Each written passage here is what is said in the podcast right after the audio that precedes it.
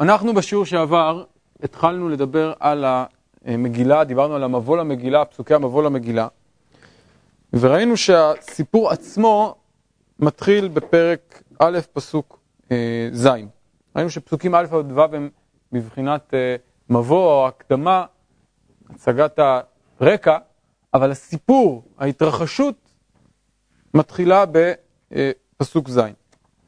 והיום אנחנו ננסה אה, להעמיק בעניין הזה בחלק הראשון של הסיפור, והוא התיאור של השיחה שבין נעמי וחלותיה, שזה בעצם מפסוק ז', כמעט עד סוף הפרק, אולי אני אדבר גם על הפסקה שחותמת את הפרק.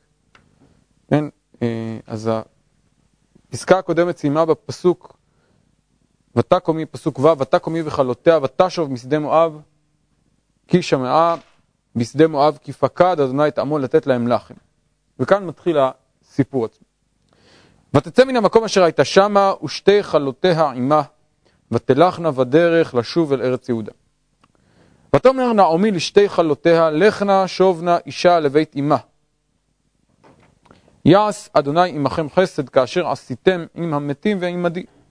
ייתן אדוני לכם ומצאנה מנוחה אישה בית אישה. ותשק להן ותישאנה קולן ותבכן. ותאמרנה לה כי איתך נשוב לעמך. ותאמר נעמי שוב נא בנותיי למה תלכנה עמי? העוד לי בנים במעי והיו לכם לאנשים? שוב נא בנותיי לכנה כי זקנתי מהיות לאיש כי אמרתי יש לי תקווה גם הייתי הלילה לאיש וגם ילדתי בנים הלהן תסברנה עד אשר יגדלו, הלהן תעגנה לבלתי היות לאיש, על בנותיי כי מר לי מאוד מכם, כי יצא אבי יד אדוני. ותישאנה קולן ותבכנה עוד, ותשק עורפה לחמותה, ורות דווקא בה.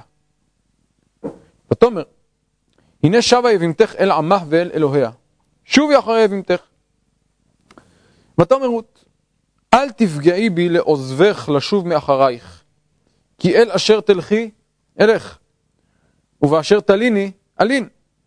עמך, עמי, ואלוהיך, אלוהי. באשר תמותי, אמות, ושם אקבר. כה יעשה אדוני לי וכה יוסיף, כי המוות יפריד ביני ובינך. ותרא כי מתאמצת היא ללכת איתה, ותחדל לדבר אליה. ותלכנה שתיהן עד בואנה בית לחם. מפסיקים באמצע הפסוק, כי האמצע או החלק השני של הפסוק כבר מעביר אותנו אל העניין הבא, והוא המפגש בהגעתן של נעמי ורות לבית לחם, וזה נדבר בהמשך.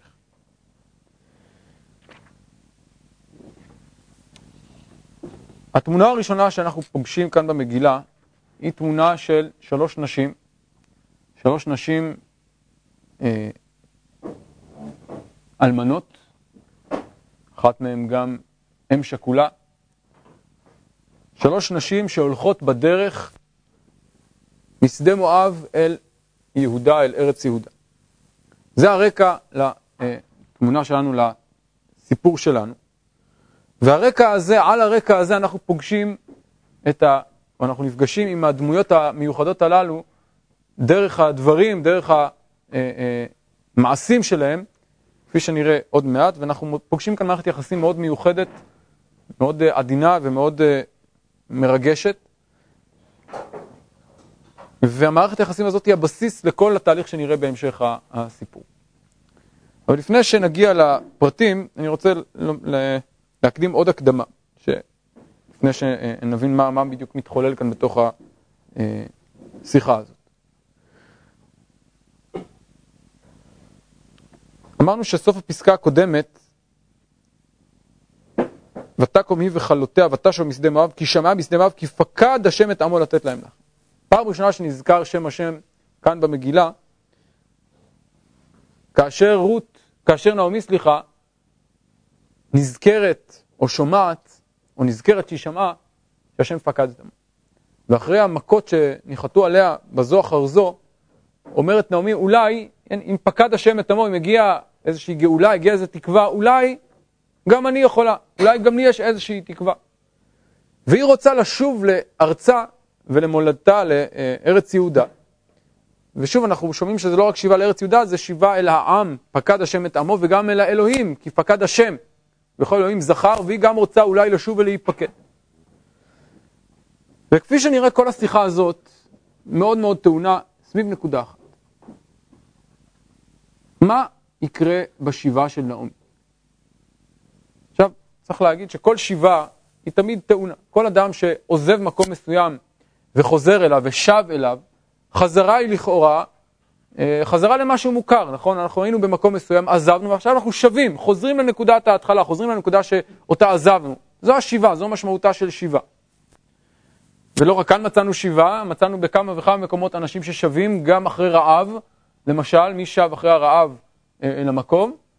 אברהם, ואברהם זו דוגמה מובהקת לחזרה שהיא ממש שיבה לנקודת ההתחלה, כן? אה, אם נפתח רגע את, את ספר בראשית, כאשר אברהם, כי זה הסיפור הראשון שאנחנו מכירים לרעב, שאדם עוזב בו את הארץ, אברהם עוזב את ארץ כנען, הולך לארץ מצרים, וכאשר הוא שב, כן, אם נעיין שם ממש בקצרה בדברים, נראה שאברהם חוזר בפרק אה, אה, אה, י"ג, פסוק, פסוק, נתחיל מפסוק א', ויעל אברהם ממצרים, הוא ואשתו וכל אשר לו ולא תימו הנגבה, ואברהם כבד מאוד במקנה ובכסף והזהב, וילך למסע מנגב ועד בית אל, עד המקום אשר היה שם אהלו בתחילה בין בית אל ובין העי, אל מקום המזבח אשר עשה שם בראשונה, ויקרא שם אברהם בשם השם. כל מי שקורא את זה בהקשר של הירידה של אברהם רואה שיש כאן חזרה בדיוק על אותן תחנות שאברהם מגיע מהן. אותן תחנות, וגם חזרה למקום המזבח, והתורה מדגישה, אשר היה שם בראשונה. כלומר, שיבה יכולה להיות סוג של חזרה על עקבותינו, חזרה לנקודת ההתחלה, כן היה איזשהו אה, שינוי אה, בתוכניות, היה איזה אה, אה, אה, אסון, היה איזה אירוע לא צפוי, היינו צריכים לרדת מהארץ, היה רעב, צריך לרדת, ועכשיו הגיע הזמן לחזור. אז השיבה אצל אברהם זה דגם אחד של שיבה. שיבה שהיא אה, חזרה לנקודת ההתחלה, ממש לאותה נקודה שבה הוא אה, קרא בשם השם, המקום שהיה שם בראשונה. כביכול מוחקים את זכר התקרית הלא נעימה שהייתה באמצע. זו אפשרות אחת. כן, שיבה במובן של שיבה על עקבותינו חזרה לנקודת המוצא. אבל לא תמיד שיבה היא שיבה מעין זו. הרבה פעמים שיבה היא ניסיון לחזור לנקודה שבה פתחנו, אבל היא לא כל כך uh, מעשית. וזו הדוגמה אצלנו. נעמי יוצאת מארץ יהודה, מבית לחם יהודה בתחילת הסיפור, אישה צעירה, הוא ואשתו ושני בניו, משפחה צעירה, מאושרת, יוצאים לחיים חדשים. נעמי שבה אחרי שנים רבות, אמרנו מעל עשר שנים, אבל היא אישה אחרת לגמרי. המצב שלה אחר לגמרי. והשיבה לנקודה שבה היא פתחה, שממנה יצאה, היא ממש לא שיבה על עקבותיה. השאלה הגדולה היא איזה סוג של שיבה יהיה כאן. האם יש אפשרות באמת לשוב, האם יש באמת אפשרות להתחיל, לחזור לנקודה שממנה התחלנו, או שזה כבר חסר סיכוי.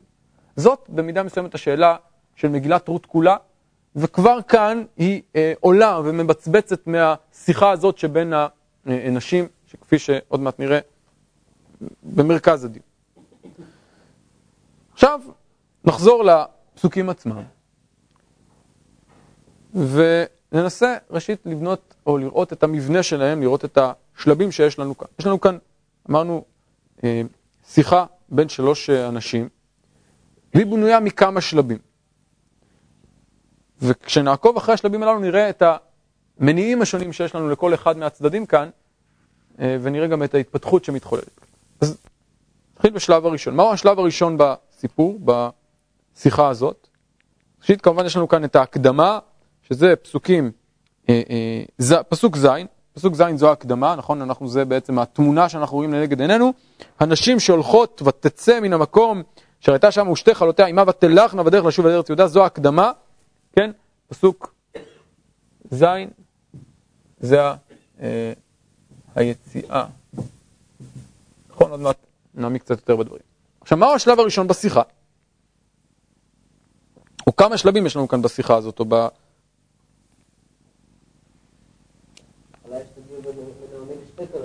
אז השלב הראשון זה נעמי ושתי קלותיה פסוקים ח' עד י"ד? אה, אז יש לנו כאן, אני חושב שלנו, בתוך זה אפשר גם לחלק, אתה צודק שזה שתי הקלות, אבל גם בתוך זה אפשר לחלק, כלומר, פסוק ח' זה דברי נעמי לשתי חלותיה, מהי התגובה שלהם? אז עוד לפני וזה, ותישאנה קולן ותבכנה, ותאמרנה לה כי איתך נשו להם. כלומר, יש לנו כאן שלב ראשון, זה פסוקים ח' עד uh, י', שלב ראשון, ועוד מעט נראה מה בדיוק קורה בשלב הזה. כן, יש לנו כאן שלב ראשון, אני מתכוון, דברי נעמי ותגובת הכלות, נכון? זה שלב ראשון. שלב שני מהו? פסוק י"א, שוב נעמי מדברת, נכון? איפה התגובה של הנשים? י"ד, ותישאנה כל הזמן ותבכנה עוד ותשק עורפה לחמותה ורות דווקא בה. נכון? זו התגובה של, ה, אה, אה, של הקלות. ושלב שני, אז נאמר י"א עד, עד איפה? י"ד. ושלב שלישי, מה קורה בשלב השלישי? שוב, נעמי פונה, אבל הפעם היא פונה כמובן רק אל רות, כי עורפה כבר אה, שבה. ותאמר הנה שבה יבימתך וכולי, ותגובתה של רות בפסוקים ט"ז י"ז, ותגובתה אה, אה, של הוויתור של נעמי, פסוק י"ח, אז אפשר להגיד שזה עד פסוק י"ח, ט"ו עד י"ח, שלב שלישי. והסיום של העניין הזה הוא, ותלכנה שניהן עד בואנה בית לחם, ואם הפתיחה הייתה, כן, אה, ותצא מן המקום אשר אתה, ותלכנה בדרך לשוב את ארץ, אל ארץ יהודה, כן? אז מה יש לנו כאן? בסוף? ותלכנה? כן, כמובן, מה, מה מודגש לנו פה? מי הולך? רק שתיהן, כלומר אם בהתחלה שתי כלותיה עימה, כלומר נעמי ושתי הכלות, כאן שתיהן זה לא שתי הכלות אלא נעמי וכלתה היחידה שנשארה, דהיינו רות. אז יש לנו כאן אה, מבנה די ברור, ובתוך המבנה הזה אני רוצה לראות, או לדקדק, כי יש לנו כאן אה, כמה וכמה אה, דברים מאוד מאוד עדינים שצריך לשים להם לב במהלך השיחה הזאת, שיחה מאוד אה, מדויקת, וכל מילה כאן היא, היא רבת משמעות. ושוב, כשאנחנו רוצים לעיין בתוך, בשיחה הזאת, צריך לשים לב למילים, מילות מפתח שחוזרות כאן בשיחה. יש כאן שתי מילים מאוד מרכזיות שחוזרות לאורך כל השיחה, והם ייתנו לנו את המפתח להבנת השיחה הזאת. מהם שתי המילים שחוזרות כאן? שמתם לב למילות מפתח, מילים מנחות, שחוזרות כמה וכמה פעמים. שוב, הלשון של שיבה, זה מצד אחד, ואמרנו שהשיבה היא הנושא שעליו מדובר כאן, אבל יש עוד מילה שקרובה אליה, שבאה ביחד איתה. מה? הליכה. לך ושוב. עכשיו, לך ושוב זה באמת לפעמים יכול להיות צמד, לפעמים זה יכול להיות ניגוד. עוד מעט נראה את היחס והמתח בין שתי המילים הללו. לפעמים זה יכול להיות שתי מילים נרדפות, לך נשובנה, וזה יכול להיות גם שתי מילים מנוגדות. אבל שתי המילים האלה הם ינחו אותנו בקריאת הדו-שיח שבין אה, אה, בין נעמי לכלותיה. כפי שאמרנו, התמונה הראשונה שאנחנו מוצאים לנגד עינינו, ותצא מן המקום אשר הייתה שם. וכבר כאן צריך לשים לב לביטוי הזה, המקום אשר הייתה שם. מה זה המקום אשר הייתה שם? למה זה רומז לנו כמובן? שדה מואב, אז למה לא כתוב ותצא? הרי אם נחזור לפסוק ו', ותשוב משדה מואב, נכון? אז היה אפשר לכתוב גם כאן, ותשוב משדה מואב. מה זה מן המקום אשר הייתה שמה? הייתי אומר כך, שם בפסוק ו' מודגש מאיפה יוצאת. ותשוב משדה מואב, לאן היא שבה? לא כתוב. ואילו בפסוק ז', ותצא מן המקום אשר הייתה שמה, לאן? לשוב אל ארץ יהודה. מודגש דווקא היעד ולא המקום שממנו היא יצאה. אבל אם נשים לב או נקשיב טוב לביטוי הזה, המקום אשר הייתה שמה נמצא שהוא מזכיר לנו משהו שכבר ראינו במגילה. איפה מצאנו ביטוי דומה לזה אה, אה, בהקדמה, בפסוקי המבוא למגילה? המקום אשר היית שמה, מה זה מזכיר לכם? מה? הלשון של המקום אשר היית שמה. לי, לי באופן אישי זה מזכיר, או באופן אישי חושב שזה מופיע, בפסוק ב' ויבואו שדה מואב ויהיו שם. אתם זוכרים שדיברנו על זה שזה השלב הראשון, אחרי שהם היו שם, מה קרה להם? הם ישבו שם, נכון? כלומר, העמיקו שורשים. אבל דווקא כאן, מעניין שלא כתוב מן המקום אשר ישבה שם, אלא מן המקום אשר הייתה שם. כביכול, לאיזה נקודה היא רוצה לחזור? עוד לפני ההשתקעות, עוד לפני ההתבססות, עוד לפני כל התהליכים שהראו, היא רוצה לחזור. זה המקום שהיא הייתה שם, היא לא באמת הייתה קשורה. היא לא באמת ישבה שם, היא רק הייתה שם. זמנית. אפילו לא נזכר שם המקום. המקום אשר הייתה שם, זה לא חשוב איפה זה היה, העיקר זה היעד, ותלכנה בדרך לשוב אל ארץ יהודה. ובאמת כאן הלשונות הם, ותלכנה בדרך לשוב אל ארץ יהודה. כבר כאן אנחנו מוצאים את שתי הלשונות, הליכה ושיבה, וכמובן כאן ההליכה והשיבה הן אה, מקבילות, נכון? ההליכה היא נועדה לשם השיבה. אה, דרך אגב, יש כאן איזושהי בעיה בפסוק הזה, קושי? מה מוזר קצת במילה כאן אה, לשוב בהקשר של הפסוק?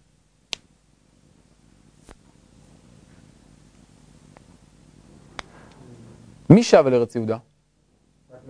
נעמי. האם הן שוות לארץ יהודה? בוודאי שלא, הרי מעולם לא היו בארץ יהודה. אז מה פשר ותלכנה, ותלכנה בדרך זה בסדר, שתיהן הולכות, שלושתן הולכות, אבל מה פשר הביטוי הזה לשוב אל ארץ יהודה? הן לא שוות. היא שבה. זו נקודה מעניינת שעוד מעט נחזור אליה, אבל שימו לב שהמילה שבה כאן היא מילה טעונה. מי שב? לאן שבים? זה השלב הראשון. או זה לא השלב הראשון, זה הקדם. ואז מגיע השלב הראשון. ותאמר נעמי לשתי חלותיה. ונשים לב טוב לכל ביטוי כאן. קודם כל, איך היא מכנה אותם, איך הן מכונות כאן, גם כאן וגם בפסוק ז' הן מכונות כלותיה. למה הן מכונות, עוד מעט נראה שהן מכונות גם בכינוי אחר, איזה עוד כינוי יש להן בהמשך? בנותיי. כאן הן מכונות כלותיה, מדוע הן מכונות כלותיה? בואו נראה מה אומרת נעמי. לך נא שוב נא אישה לבית אמה. יעש אדוני עמכם חסד כאשר עשיתם עם המתים ועמדים. ייתן אדוני לכם ומצאנה מנוחה אישה בית אישה. נקודה. מה פשר הכינוי הזה שתי כלותיה? מדוע הן מכונות כאן שתי כלותיה? נכון, אלא מה הקשר ביניהם? נישואין, וממילא ברגע שבטל הקשר, אז הם רק כלותיה שבעצם הקשר הזה הוא קשר מת כבר, מת uh, תרתי משמע, כלומר אין כבר את הזיקה, הזיקה הזאת נותקה, הבנים מתו, אז הם כלות שלה, הקשר ביניהם הוא מכוח היותן כלותיה, ממילא ברגע שמתו הבנים, זהו, ולכן אומרת להם נעמי, לשתי כלותיה שכבר בעצם לא קשורות אליה מבחינתה, לכנה שובנה, נכון? אז נכתוב כאן לשתי כלותיה, לשתי כלותיה, מה היא אומרת להם? לכנה שובנה. למה לכנה שובנה? עכשיו שימו לב, שוב, יש את אותו ביטוי שראינו, לכנה שובנה, אבל מה היחס בין זה לבין זה, בין ההליכה והשיבה כאן ושם? כיוונים הפוכים. אבל זה לא רק כיוונים הפוכים, היא לא רק אומרת להם, אל תלכו לכאן, תלכו לשם, היא אומרת להם משהו הרבה יותר משמעותי. מה היא אומרת להם? אתם לא שייכות לשם, אתם לא שוות בעצם איתי. מי שב לבית לחם? אני. כיוון שאני יצאתי מבית לחם. אתם לא שייכות לבית לחם. תשובו לאן? אישה, שימו לב, לבית אמה. מה פירוש אישה לבית אמה? אישה לבית אמה פירושו של דבר, מתי אישה חוזרת לבית אביה או לבית אמה? אישה חוזרת לבית אמה כאשר... נכון. כאשר חלילה בעלה נפטר, או היא מתגרשת. אין לה יותר, היא עזבה את ביתה, עברה לבית בעלה. מת בעלה, היא עוזבת בית, את בית בעלה שהופסק, וחוזרת לבית אמה.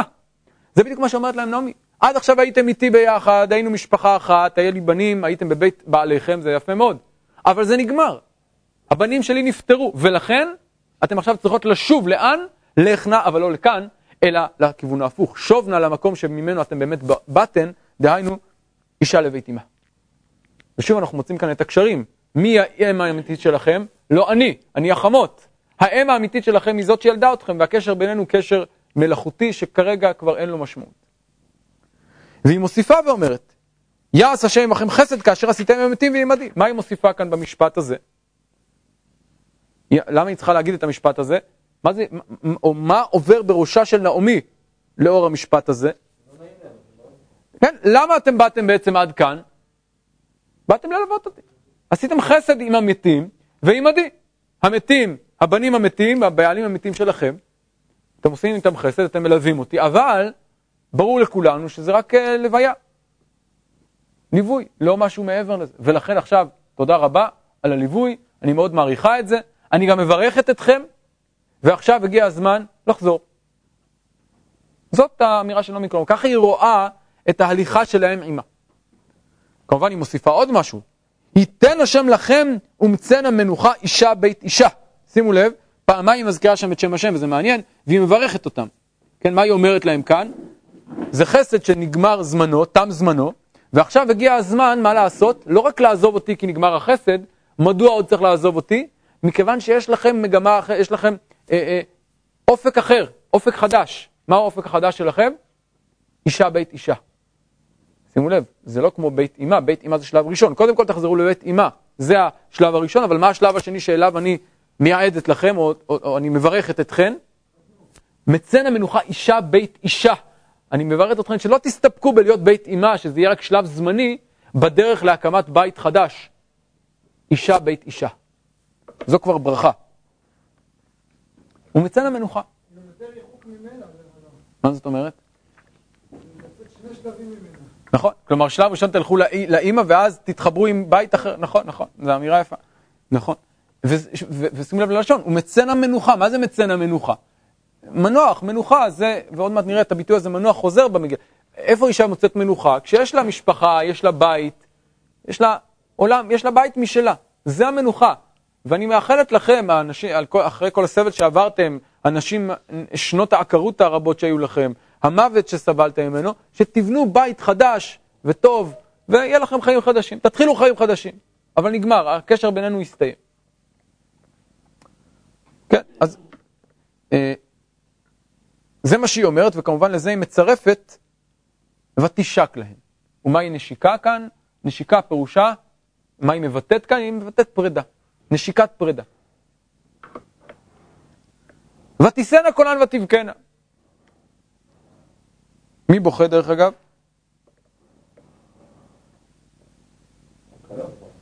או הקלות, או אולי כולן ביחד, לא ברור. אבל אנחנו מרגישים כאן את העוצמה של הסערה הרגשית שכולם נתונים בה, כן, אחרי שנים של משפחה, פתאום עכשיו נפרדים, זה רגע מאוד מאוד קשה מבחינה רגשית, ואני חושב שכולם כאן בוכות. כן, יש כאן רגע מאוד מאוד, אה, אה, מאוד מרגש, מאוד קשה, והנשיקה הזאת נשיקה שמציפה את, ה, את הרגשות. כן, דרך אגב, נשיקה הרבה פעמים באה עם בכי, נכון? אנחנו מוצאים את זה גם בתנ"ך ולא רק בתנ"ך, נכון? נכון. כלומר, נשיקה והבכי באים ביחד, וכאן בוודאי זה רגע מאוד מאוד קשה. אוקיי, אז לכאורה בזה הסתיים הסיפור, נגמר. היה לוויה, היה אה, נשיקה, היה בכי, ועכשיו הגיע הזמן להיפרד, וכאן מגיעה ההפתעה הראשונה שלנו בסיפור. ותאמרנה לה, כי איתך נשוב לעמך. כן? אז זה אה, מה שאומרת נעמי. מה, אומרת, מה אומרות להם להקלות? כי איתך נשוב לעמך. מה? יפה מאוד. ומה הן אומרות לה? איתך נשוב, את טועה. חשבת ששבנו איתך רק באופן זמני? לא, אנחנו באמת רוצות לשוב איתך. השיבה שלנו, במילים אחרות, יש כאן ויכוח מהי השיבה שלהם. האם השיבה היא למואב, לבית אימן, או השיבה שלהן היא איתה. איתך נשוב לעמך. כל אחד מבין את זה באופן אחר. זה לשוב למקום הראשון. תראה, לשוב זה לחזור לנקודה... זה לחזור לנקודה שממנה יצאתי. באיזה מובן... אוקיי. זה בעצם, אבל תראה, גם הם מודו, הרי גם הם מעולם, אי אפשר להגיד שהן חוזרות לארץ יהודה שממנה הם הלכו, הן לא שוות לארץ יהודה. אבל הן מדגישות כאן, אני הייתי מדייק כך, כי איתך נשוב לעמך. כלומר, למה אנחנו שוות? אנחנו לא באמת נולדנו בארץ יהודה. השיבה שלנו נובעת מתוך זה שאנחנו איתך. אנחנו איתך, אנחנו שוות איתך. אבל אתה צודק שבעצם אומרות, אנחנו אמנם לא נולדנו שם, אבל אנחנו כאילו חלק. עכשיו שימו לב שיש כאן נקודה נוספת. אם עד עכשיו דיברנו, למה הן שוות איתה? למה הבינה אה, אה, אה, אה, נעמי שהן שוות איתה? בתור איזשהו חסד כזה זמני, נכון? חסד של ליווי. מה אומרות לה עכשיו הנשים? למה אנחנו שוות איתך? יש כאן מילה חדשה, חשובה שהן מוסיפות. לעמך, שימו לב, פעם ראשונה שמופיע כאן העניין של העם, העניין הלאומי, איתך נשוב לעמך, וכאן אני רוצה אולי להעיר, יש כאן אולי איזה משחק מילים מעניין, הרי מה כתוב קודם לכן? אה, אה, ושתי כלותיה עימה. ושתי כלותיה עימה. מה זה עימה? איתה. איתה הכוונה במובן האישי, הפרטי. הן עימה. כאן הן אומרות, לא רק אנחנו עימך, אנחנו הולכות איתך לעמך. יש כאן גם עוד משחק בין העימה לבין אה, עמך, ועוד מעט נראה את העניין הזה הולך ו- ומתגבר. כן, יש כאן הדגשה, לא רק אנחנו שווים למקום הזה, אנחנו שווים ללאום. יש כאן הבנה מאוד עמוקה ששיבה היא לא רק שיבה למקום מסוים, למקום גיאוגרפי. כשאדם עובר ממקום למקום, בוודאי בתקופת התנ"ך, היום זה כבר קצת שונה, אבל כשאדם עובר ממקום למקום, וראינו את זה אצל רות ואצל נעמי עצמה, כשעוברים ממקום למקום, אם זה לא רק משהו זמני של לגור, באופן בסיסי אתה נטמע גם בעם. אין דבר כזה רק שינוי גיאוגרפי. שינוי גיאוגרפי הוא גם שינוי בזהות. אומרות אנחנו מקבלות, לא רק משנות מקום, אלא גם משנות את הזהות. איתך נשוב, וממילא נשוב גם לעמך. אנחנו משנות, מבחינתנו אנחנו איתך. כך אומרות לאנשים, וזו ההפתעה הראשונה שלנו במגילה. כלומר, בניגוד לציפיות של נעמי, שהם יעזבו כרגע כי מקומן האמיתי הוא בבית אה, אינמן, הם אומרות לא, אנחנו נשוב עמך לעמך. זה השלב הראשון. עכשיו נמשיך הלאה, מגיע השלב השני. אה, ותאמר נעמי, ואני רוצה, אני אקרא את השלב השני ותנסו לשים לב להבדלים שבין שני השלבים. ותאמר נעמי, שוב נבנותיי למה תלכנה עם. מה הם ההבדלים בין ה... אה, תקראו אתם, קראנו את זה כבר, מה הם ההבדלים בין שני השלבים? תקראו טוב טוב את השלב השני ותגידו לי מה מתרחש בשלב השני, מה משתנה בתגובה של נעמי וגם בדברים שלהם בשלב השני.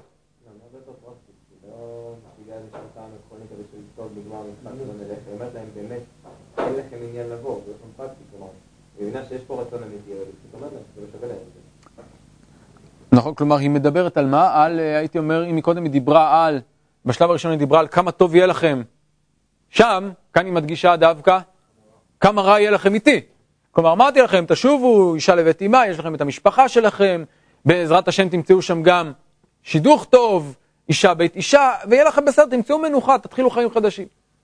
עכשיו אומרת להם, לא רק ששם יהיה לכם טוב, אלא כאן יהיה לכם רע מאוד. והיא מתארת להם באופן מפורט עד כמה יהיה להם רע. או, אבל צריך לשים לב כבר בהתחלה לעוד הבדל מעניין, לשתי, אה, סליחה, שובנה, זה כאן, שובנה,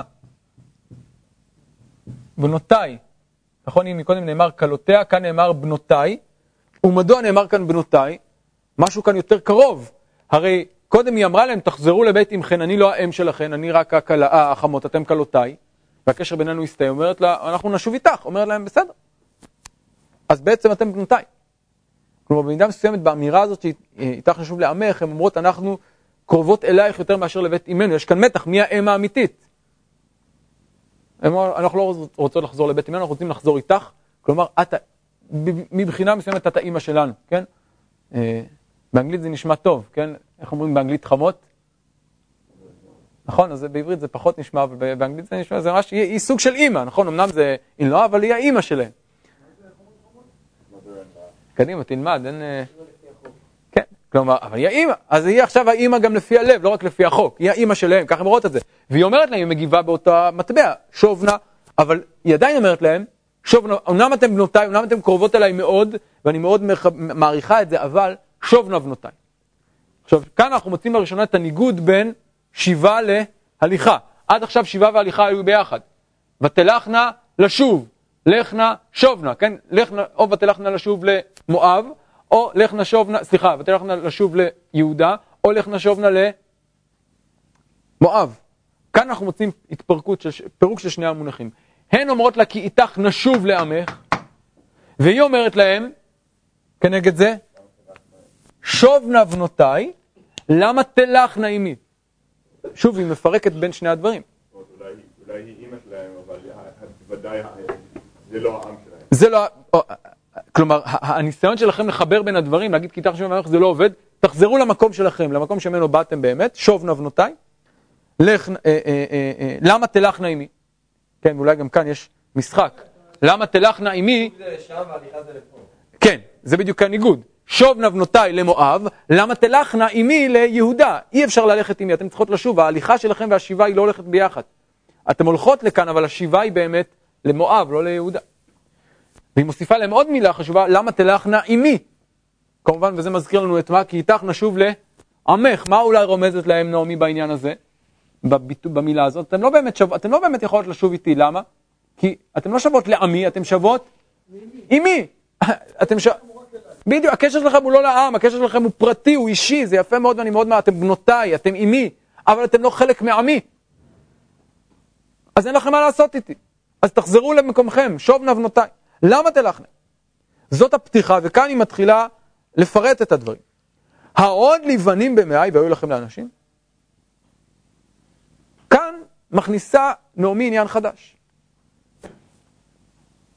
במילה אחת, היא מזכירה את עניין הייבום. והייבום אנחנו נפגוש אותו עוד כמה פעמים בהמשך המגילה, והוא אחד היסודות המרכזיים במגילה. אז דבר מאוד מעניין. אומרת להם, העוד לבנים במאי והיו לכם לאנשים, כן, אמרנו מקודם בנותיי. אז אמנם אתם בנותיי, אבל לי אין בנים לתת לכם. כלומר, אתם לא באמת יכולים להיות בנותיי אם אין לי בנים לתת לכם. כלומר, אין מי שיישא אתכם, ואז לממש את הקשר הזה. אין לי עוד בנים במאי והיו לכם לאנשים. ש... אז זה, זה הנקודה הראשונה, זה הפתיחה, ואז היא מרחיבה את הדברים. שוב נא בנותיי לכנה, כאן לכנה פירושו, לאן תלכנה? למואב. כי זקנתי מהיות לאיש. אני כבר לא יכולה להתחתן, זקנתי. כי אמרתי, יש לי תקווה. מה זה כי אמרתי? הכוונה כאן, אפילו אם הייתי אומרת יש לי תקווה. אפילו נגיד, הנחה על גבי הנחה על גבי הנחה. אפילו אם נגיד שהיה לי תקווה. גם הייתי הלילה לאיש. נניח שהלילה אני אתחתן, ונניח שילדתי בנים, שזה לא יכול להיות, אבל נניח. אפילו אם זה יקרה, הלהן תסברנה עד אשר יגדלו? האם אתם תוכלו להמתין בגילכן המתקדם, הרי כבר עשר שנים היו נשואות בלי ילדים? אפשר להעריך שהם היו לפחות בגילי ה-20 אם לא ה-30 שלהם. אתם יכולים לחכות עוד עד שהם יגדלו ויהיו לאנשים? הלהן תסברנה, תקוו, תחכו עד שהם יגיעו? עד אשר יגדלו? הלהן תעגנה לבלתי היות לאיש? האם בינתיים אתם תהיו עגונות, תחכו עד שהבנים יגדלו והם יהיו לאיש? ואתם לא תהיו בינתיים לאף אחד? האם אתם יכולות להרשות את זה לעצמכם? זה לא, בקיצור, זה לא סביר, מכל בחינה שגם בתסריט הכי טוב, אין כאן אפשרות לתת לכם תקווה. כי לי אין תקווה, אז גם לכם אין תקווה. וכאן היא מסיימת ואומרת, על בנותיי, אם קודם היא פתחה, שובנה בנותיי, כאן היא אומרת, על בנותיי, כי מר לי מאוד מכם, כי יצא אבי יד אדוני. מה הכוונה, כי מר לי מאוד מכם? מכם הכוונה כנראה יותר מאשר לכם. כלומר, אל תקשרו את גורלכם בגורלי, מדוע? משום שהגורל שלי הוא קשה יותר. אמנם אלמנות, שלושתנו אלמנות, אמנם שלושתנו חווינו צער ואבל ומוות, אבל לי אין תקווה. לכם יש תקווה, אתם עוד צעירות, אתם עוד יכולות לשקם את עצמכם. אם תישארו איתי, הגורל שלי בעצם ישפיע עליכם ואתם תישארו במצב של אה, אה, עריריות. כן, לא יהיה לכם אה, סיכוי להקים משהו חדש, ללדת, להינשא. אין, אין סיכוי, אין תקווה. יצאה וי יד אדוני. כן, כביכול השם פגע בי באופן ישיר, אתם ככה נפגעתם מהצד, אבל הפגיעה הישירה, העמוקה והקשה ביותר היא בי. מר לי מאוד מכם יותר, ולכן לא כדאי לכם להתחבר אליי. אמרתי שהייבום הוא דבר מאוד מרכזי, אנחנו באמת נפגוש את הייבום בהמשך. מהו בעצם הייבום, ועוד נדבר בהמשך על הייבום שהתורה מספרת עליו ועל ההבדלים בינו לבין הייבום של רות, אבל מה התפקיד של הייבום? מהו ייבום? מה מהותו של הייבום? ניסיון להקים איזוש... אחרי מוות, אחרי שכול, אחרי אלמנות, לנסות להקים, לשקם באמצעות חיים חדשים את מה שנאבד, לשחזר, לשקם את מה שנאבד, להקים את השם, כן? ש, של המת. אומרת להם, אז בעצם כשנעמי מעלה את האפשרות הזאת של הייבום, מה היא רומזת להם? היא אומרת, אני יודעת למה אתם באתם. אתם באתם אולי כי אתם רוצות לשקם את החיים. אתם לא באתם, בסדר, אז לא באתם ללוות איתי, אותי ולחזור, אני מבינה, אתם רוצות יותר מזה, אתם רוצות לבוא, לבוא איתי עד לארץ יהודה. אבל למה אתם רוצות לבוא איתי לארץ יהודה? בשביל לשקם את החיים. אבל זה בלתי אפשרי. וכאן, למעשה, נעמי מציבה מראה מאוד אכזרית כן, בפניהם ובפניה, והיא אומרת להם, תשמעו, המצב שלי הוא לא, אין לי סיכוי. כלומר, השיבה שלי ליהודה היא שיבה אה, חסרת תקווה, שיבה מרה מאוד, שיבה שאין בה באמת סיכוי לשקם ולחזור ולהתחיל מחדש. אתם יכולות לשוב למקום שבו תתחילו מחדש, אני לא יכולה כבר, אז אל תשובו איתי. כך היא מציבה ניגוד בין שתי, השיבות, אה, בין שתי השיבות, ניגוד עמוק, לא רק שיבה מאיפה באנו, למי אנחנו קשורים, אלא גם מה התכלית של השיבה, איפה אפשר לפתח את החיים, איפה אפשר לשקם את החיים מחדש, אלה שתי שיבות הפוכות לגמרי. שיבה שיש לה תקווה, שיש לה סיכוי לשקם, מול שיבה שהיא חסרת סיכוי, שהיא אה, מרה מאוד, מר לי מאוד מיקי. זה השלב השני. וכאן מגיע השלב השלישי.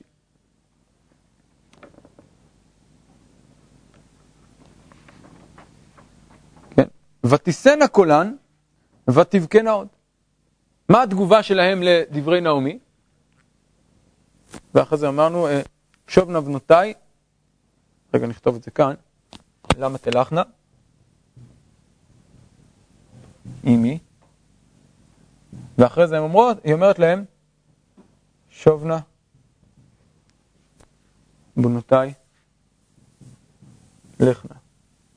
נכון? שוב שובנה ולכנה. אוקיי, זה השלב השני. מה תגובת האנשים? אה, אה, אה, מה תגובת הכלות? אז אמרנו, ראשית, ותישנה כולנו ותבכנה, זה כמו שראינו קודם, ותישנה כולנו ותבכנה. אבל כאן יש לנו עוד תגובה. ותבכנה עוד, כמובן המשך אותו בכי, ותשק עורפה על החמותה ורות דווקא בה. כן, אם בשלב הראשון ראינו, ותישנה, כן, נכתוב, ותישנה כולן, אחד. אה.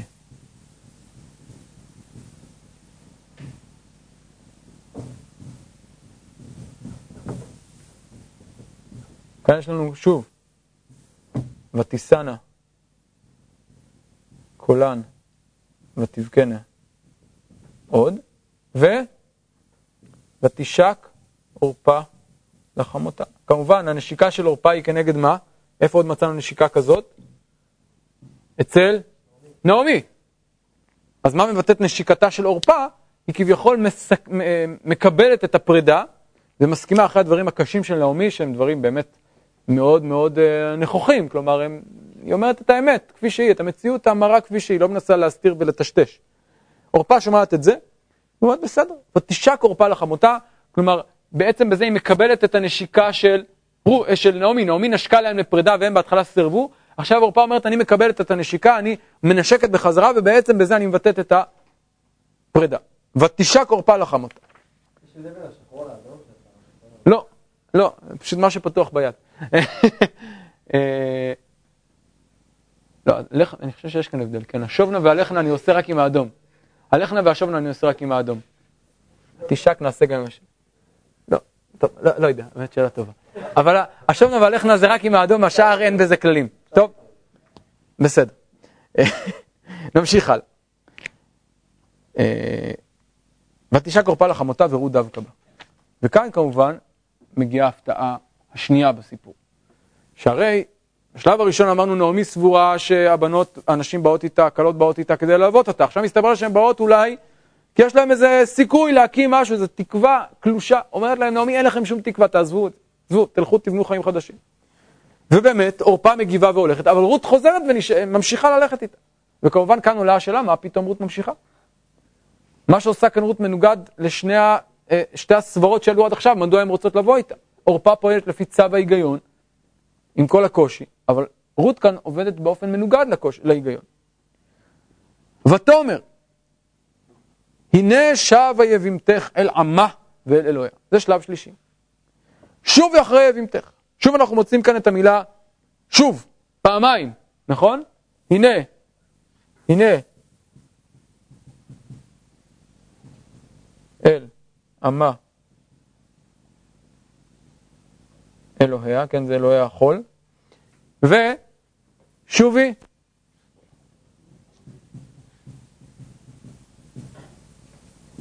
בואו ננסה להבין מה הטענה שמעלה כאן נעמי כלפי רות. כיצד היא מנסה לשכנע, לשכנע אותם אה, כאן? אותה כאן? מה? עורפה הבינה, תראי, היא עובדת בשכל, כלומר עכשיו יש לה דוגמה, תראי, היא עבדה בשכל. שימו לב איך היא מכנה אותה גם. יבימתך, למה היא מדגישה כאן יבימתך? אמרנו הרי כבר, איתי לא יהיה לך סיכוי להקים משהו. אם את רוצה ייבום, כמובן לא ייבום הלכתי, אבל סיכוי להקים משהו חדש, להתייבם, להקים משהו חדש, זה לא יהיה איתי. יבימתך עשתה מעשה חכם שיש בו סיכוי, יש בו תקווה. את שבה איתי, אין סיכוי. ולכן היא חוזרת פעמיים על המילה שבה. שבה יבימתך, שובי אחרי יבימתך, תלמדי לקח ממנה. כמו שהיא עשתה, תעשי גם את. כמו שיש לה תקווה בשיבה שלה, גם לך יהיה תקווה.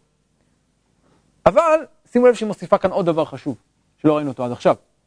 מה היא עוד מוסיפה כאן? אל עמה ראינו כבר. אז אל עמה ראינו כי איתך נשוב לעמך. אמרה להם נעמי אין לכם uh, מה לעשות איתי, זה עמי. העם שלי הוא עמי, ואתם באות עמי, אתם לא באות לעמי. אומרת להם עכשיו, uh, ובאמת עורפה חוזרת לעמה. אז עורפה חוזרת לעמה, למקום שממנו היא באה, למקור uh, uh, מחצבתה, ואומרת אומרת, uh, uh, uh, uh, נעמי לרות, שובי, uh, שבה יביתך אל עמה ואל אלוהיה. היא מוסיפה כאן את שם השם, את ה... לא שם השם, את שם האלוהים.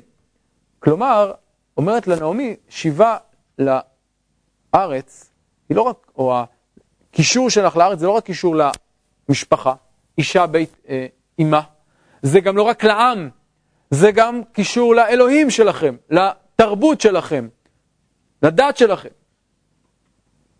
שובי לאמר ולאלוהים, כמו שהיא שם. וכאן אומרת רות, וכאן זה אולי השיא של כל הקטע אה, אה, הזה, של כל האירוע הזה, כל השיחה הזאת. כן, עד עכשיו נעמי דיברה הרבה והם רק אמרו שלוש מילים. ותאמר רות אל תפגעי בי לעוזבך לשוב מאחרייך, כי אל אשר תלכי אלך, ובאשר תליני אלין, עמך עמי ואלוהיך אלוהי. באשר תמותי אמות ושם אקבר, כה יעשה אדוני לי וכה יוסיף, כי המוות יפריד ביני וביניה. זה הנאום שחותם כאן את כל השיחה הארוכה. ובואו ננסה להבין מה אומרת כאן רות בנאום המאוד מיוחד הזה, מאוד מרגש. מה אומרת רות? קודם כל, אל תפגעי בי לעוזבך, לשוב מאחרייך. אם רות אמרה, אם נעמי אמרה להם, על בנותיי, כי מר לי מאוד, אומרת לה רות, אל תפגעי בי. אל תפגעי בי, הכוונה, מה? או, אל תפגעי בי, כלומר, אל תפצירי בי, תפסיקי להפציר בי, לעוזבך לשוב מאחרייך. שימו לב, מה זה השיבה כאן שהיא מתארת? שיבה ל... כביכול למואב, נכון? את רוצה לשכנע אותי לשוב למואב. איך מגדירה רות את השיבה למואב? עזיבה. את רוצה לשכנע אותי לעזוב אותך, לעוזבך, לשוב מאחורייך פירושו לעוזבך, אני לא מוכנה לעזוב אותך. כשאת מדברת כביכול, המילה לשוב זה מכבסת מילים. לשוב פירושו לעזוב אותך, לנטוש אותך, אני לא מוכנה לנטוש אותך. ושימו לב, הביטוי כאן לשוב מצטרף לעוד מילה, לשוב מאחרייך. זה לא לשוב לעמי, זה לשוב מאחרייך, זה לנטוש אותך. אני הייתי עד עכשיו איתך, עכשיו לשוב מאחרייך, הכוונה לעזוב אותך. זה לא לחזור למקום שממנו באתי, זה לנטוש אותך. וזו הנקודה המרכזית. וכאן, אחרי השלילה, היא אומרת מה כן? ומה הנקודה המרכזית? שימו לב שהיא חוזרת כאן על כמה משפטים שיש להם אה, אה, סגנון משותף, כן? אשר תלכי, אלך. אשר תליני, אלין. עמך, עמי. אלוהיך, אלוהי. אשר תמותי, אמות, ושם מקווה. יש לנו כאן חמש, אה, חמישה דברים שבהם היא משווה את עצמה ל, ל, ל, אה, לנעמי. הדבר הראשון הוא ההליכה. אל אשר תלכי אלך, אני הולכת איתך.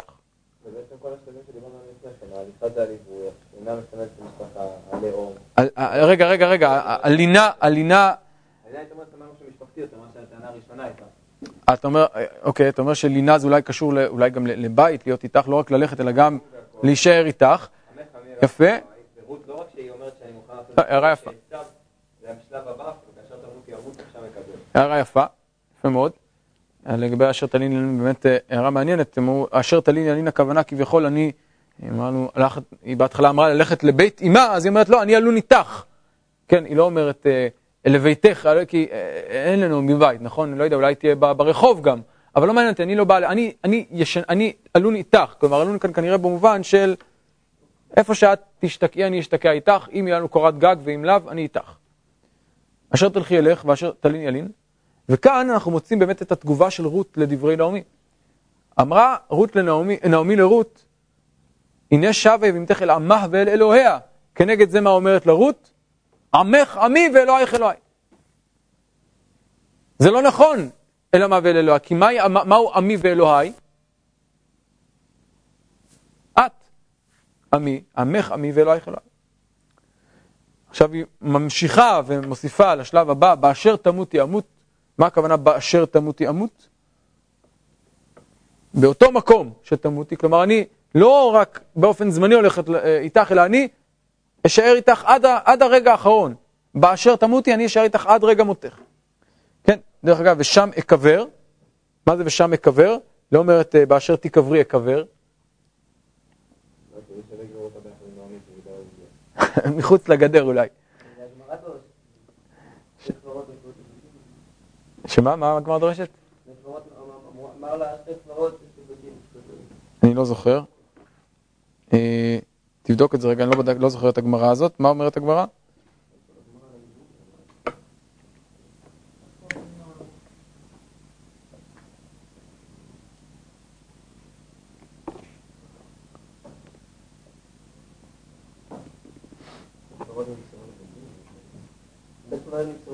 איפה זה? איפה זה?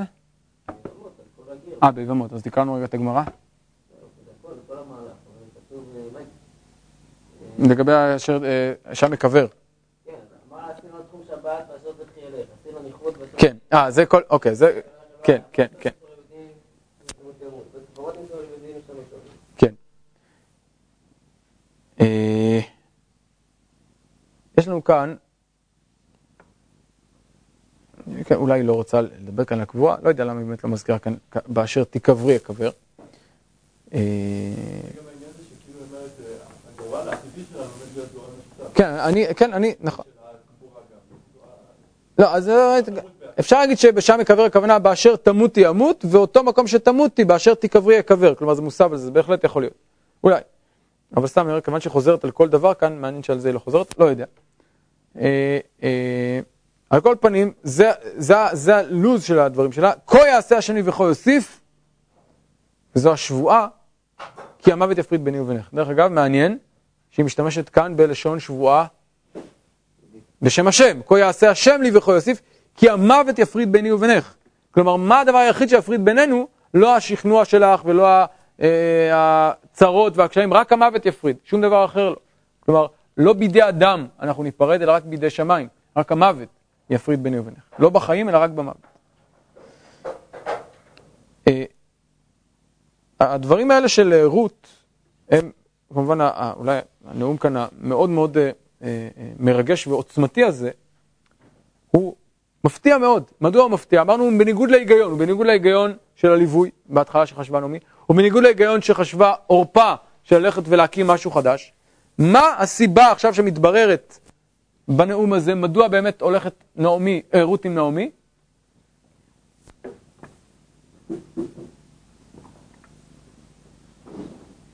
היא הולכת איתה מסיבה אחת. מה? האם היא הולכת בגלל האמונה? שאלה מעניינת. למה היא הולכת איתה?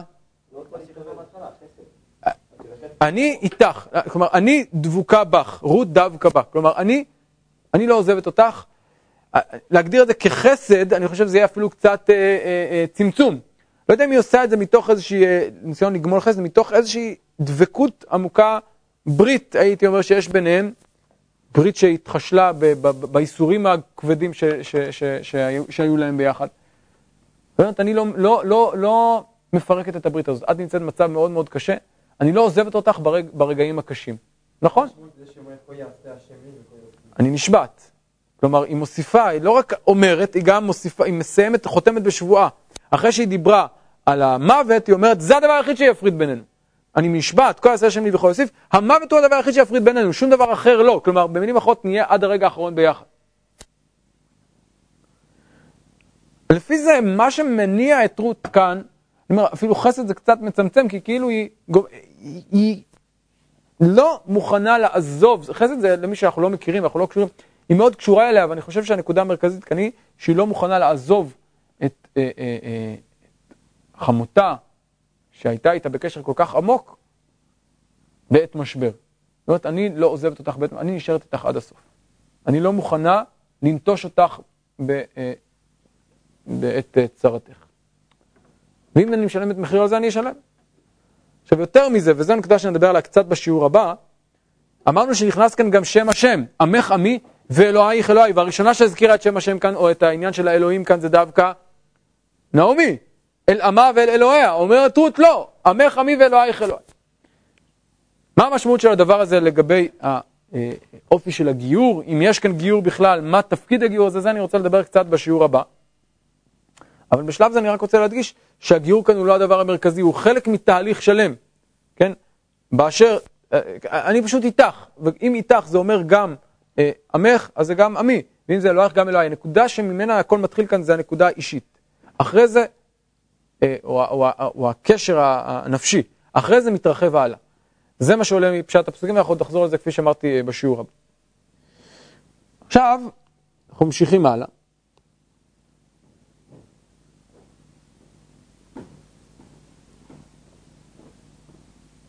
ותרא כי מתאמצת היא ללכת איתה, ותחדל לדבר אליה. כן, נעמי רואה שאין כאן שום, אה, שום סיכוי, שהיא כבר, היא עקשנית, היא לא, לא מוכנה אה, אה, לוותר, ותחדל לדבר אליה. וכאן צריך להעיר עוד הערה, ואנחנו נראה את זה גם בהמשך. אנחנו רואים כאן לאורך כל הסיפור את השלוש דמויות הללו, את נעמי מצד אחד, את עורפה ואת רות. כל אחת מהן יש לה איזושהי תפיסה אחרת. נעמי, מה נקודת המוצא שלה? היא אומרת, אני דואגת לעצמי, אתם תדאגו לעצמכם. לי אין סיכוי, לכם יש סיכוי, תעזבו אותי, תלכו תבנו חיים חדשים. עורפה, מה אומרת? מה מאפיין את עורפה בתפיסה שלה, לפי מה שראינו כאן? מתי היא הולכת? כלומר, בהתחלה היא הולכת עם רות, עם אה, רות ביחד אה, אה, אחרי נעמי, כדי אולי לבנות חיים חדשים. ברגע שאומרים לו שאין סיכוי, אז היא עוזבת. כלומר, היא בסופו של דבר, עיקר המניע שלה כנראה זה לבנות, להקים משהו חדש, ליצור משהו חדש, לשקם את עצמה. אז זה נעמי מצד אחד ורות מצד אחר, וסליחה, ועורפה מצד אחר. על רקע שתי הנשים הללו מתבלטת לנו כאן רות, כמובן בעיקר על רקע עורפה. עכשיו, עורפה צריך להגיד, היא לא משהו יוצא דופן. היא להפך, היא דבר מאוד מאוד, היא, היא, היא, היא ההיגיון הפשוט, היא המעשה הסביר ואפילו יותר מזה. כלומר, היא אשת חסד, היא גמלה חסד, היא לא מוכנה לעזוב אותה בפעם הראשונה, היא מתעקשת לא ללכת איתה בפעם השנייה. אחרי שהיא מסבירה לה שאין סיכוי לבוא איתה, אז היא אומרת, טוב, אני אעזוב. עורפה היא בהחלט אשת חסד, ואפילו למעלה מזה.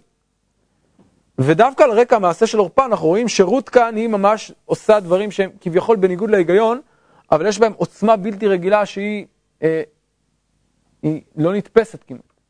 גם מבחינת עורפה וגם מבחינת נעמי, היא לא מבינה איך עושה את זה, והיא אומרת, טוב, מה אני יכולה לעשות? מתאמצת, היא הולכת ותחלת, אין, עם מי לדבר, אין כביכול סיכוי לשכנע אותה. אי אפשר לדבר להיגיון.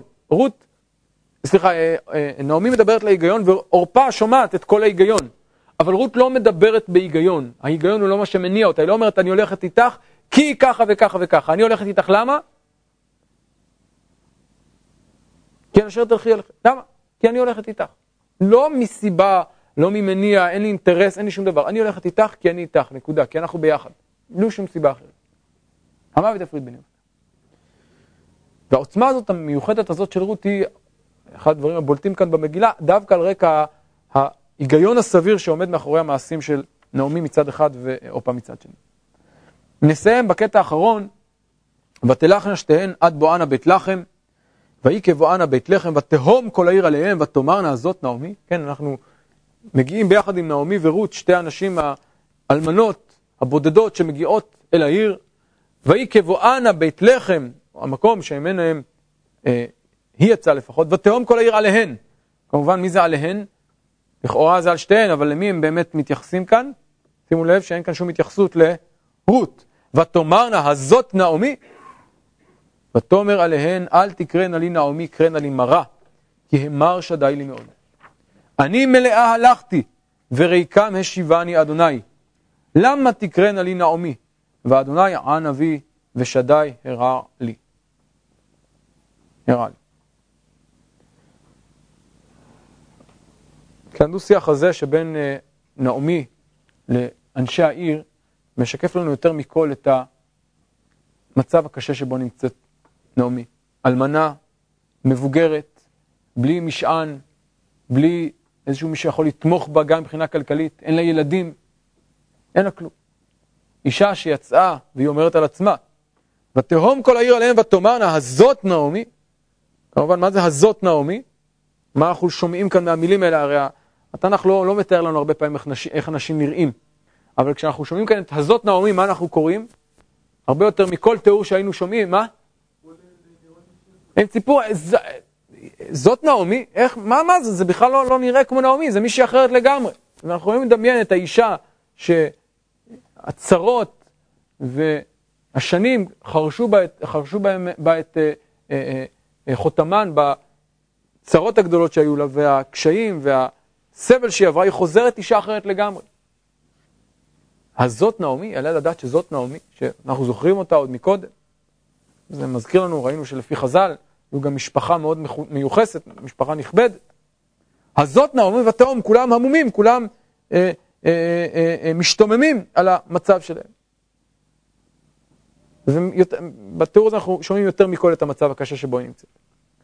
אבל, והיא מכירה בזה, היא לא מכחישה, אלא היא מודה בדברים, ותאמר עליהן, אל תקרנה לי נעמי. וכאן אנחנו שוב מוצאים את העניין של השמות שהוא מאוד מרכזי במגילה, שבו נעמי עצמה מתייחסת לשם. אתם קוראות לי נעמי? אל תקרנה נעמי, קרנה לי מרה. וראינו שאת המר, את המרירות היא כבר הזכירה קודם, כי מר לי מאוד מכן, אל תקרנה לי נעמי. נעמי מלשון נעימות, אלא מרה. צרה, מרה, דבר אכזרי, קשה, כי המר שדי לי מאוד. אני מקבלת עליה את הדין, שדי אה, אה, אה, הראה לי, אמר לי, סליחה. כלומר, באמת התהפכתי, השתנה המצב שלי וגם את השם שלי צריך לשנות. השם כאן לא משקף את מי שאני, הוא משקף מישהי אחרת. אני חזרתי, אבל אני לא אותה אחת. אני מלאה הלכתי, וריקה משיבני השם. מה זה מלאה? כמובן, מלאה כאן זה קודם כל מבחינת המשפחה, הלכתי מלאה, הלכתי עם משפחה, הלכתי עם תקווה, הלכתי עם עתיד. עם סיכוי ואני חוזרת ריקם. ריקם בלי משפחה, בלי בעל, בלי ילדים ובלי תקווה, וכמובן גם בלי ממון. שוב, גם כאן היא מדגישה, השיבני השם. ושוב אנחנו מוצאים כאן את צמד המילים שמצאנו קודם. אני מלאה הלכתי, וריקם השיבני השם. השיבה הזאת היא לא שיבה כמו ההליכה. למה תקראנה לי נעמי וחוזרת להתחלה, והשם ען אבי ושדי ירד. שוב היא חוזרת, אני רוצה לשנות את השם, אני לא אותה אחת, אני מישהי אחרת. ואם אני רוצה, שוב לחזור לנקודת הפתיחה, ותלכנה בדרך לשוב אל ארץ יהודה, המפגש המהמם הזה עם האנשים שבארץ יהודה, ממחיש לנו יותר מכל את העובדה שזה לא באמת שיבה. זה לא באמת שיבה במובן של חזרה לנקודת ההתחלה, זה לא באמת שיבה במובן של תקווה חדשה, וכפי שנעמי עצמה ממחישה לנו לאורך כל הסיפור הזה, ואולי באופן הכי בולט כאן בדברים שלה, משהו השתנה. זו כבר לא אותה אישה, זה כבר ממש אישה אחרת. המציאות השתנתה, הסיכוי, התקווה, שום דבר לא כמו שהיה. אני כבר לא נעמי, אני מרה, אני כבר לא מלאה, אני ריקה, אני לא שבה באמת למקום, אני אישה אחרת ששבתי. אני לא אותה אישה שהייתה. ובזה היא מבטאת את הייאוש הגדול שאוחז אותה עם השיבה שלה לבית לחם, אותו מקום שממני חרדה. כן, העיר נראית אותו דבר, אפשר לדמיין. הרי העיר נשארת אותה עיר. כל העיר זה אותה עיר, וכולם מצפים גם לראות אותה אותו דבר. אבל כשהיא חוזרת ורואים עד כמה היא השתנתה, מסתבר שהיא לא חוזרת לאותה נקודה שממנה יצאה. העיר נשארה אותה עיר, בית לחם היא אותה בית לחם, אבל נעמי היא לא אותה נעמי. נעמי לא באמת שבה לבית לחם. אם כן, זאת תמונת הפתיחה שלנו, של המגילה, שבה הייאוש שנובע מכל הצרות שפתחו את הסיפור, מתממש כאן במפגש הזה ובשיחה הזאת שבין נעמי לכלותיה, ובסופו של דבר, אמרנו, אה, אה, הביטוי אולי הכי חריף שלו בדברים של נעמי, אומרת נעמי, אני כבר לא אותה אחת, אני אישה אחרת. הסיכוי שלי הוא אה, כבר אה, לא קיים, התקווה כבר לא קיימת, ואין למה לצפות. הנימה הזאת של הייאוש היא הנימה שחותמת את התמונה הראשונה שלנו במגילה, והיא המנוע או הבסיס לכל השינויים ולכל המהלכים שנראה בעזרת השם בפרקים הבאים.